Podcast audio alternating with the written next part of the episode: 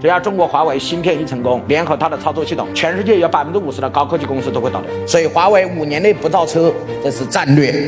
华为要更聚焦所有的精力、资金、资源、人才，全部在什么上突破？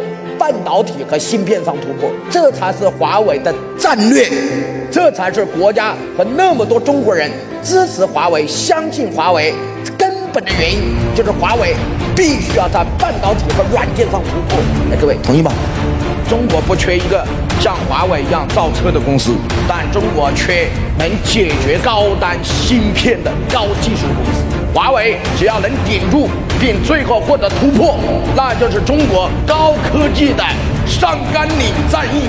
从任正非宣布那一刻开始，我有理由相信，绝对不会超过很久时间，我们一定会在高端芯片上突破美国以及整个西方对中国的封锁。因为中国人五千年以来，只要谁给我们困难，我们都会克服的。我们从来不逃避。西方的世界是诺亚方舟，有问题他们就跑。东方的问题是海很难填，我精卫填海；日很难追，我夸父追日；山很难移，我愚公。移山，所以中国人的世界，谁给我制造困难，我们就会克服困难，并超过你的想象。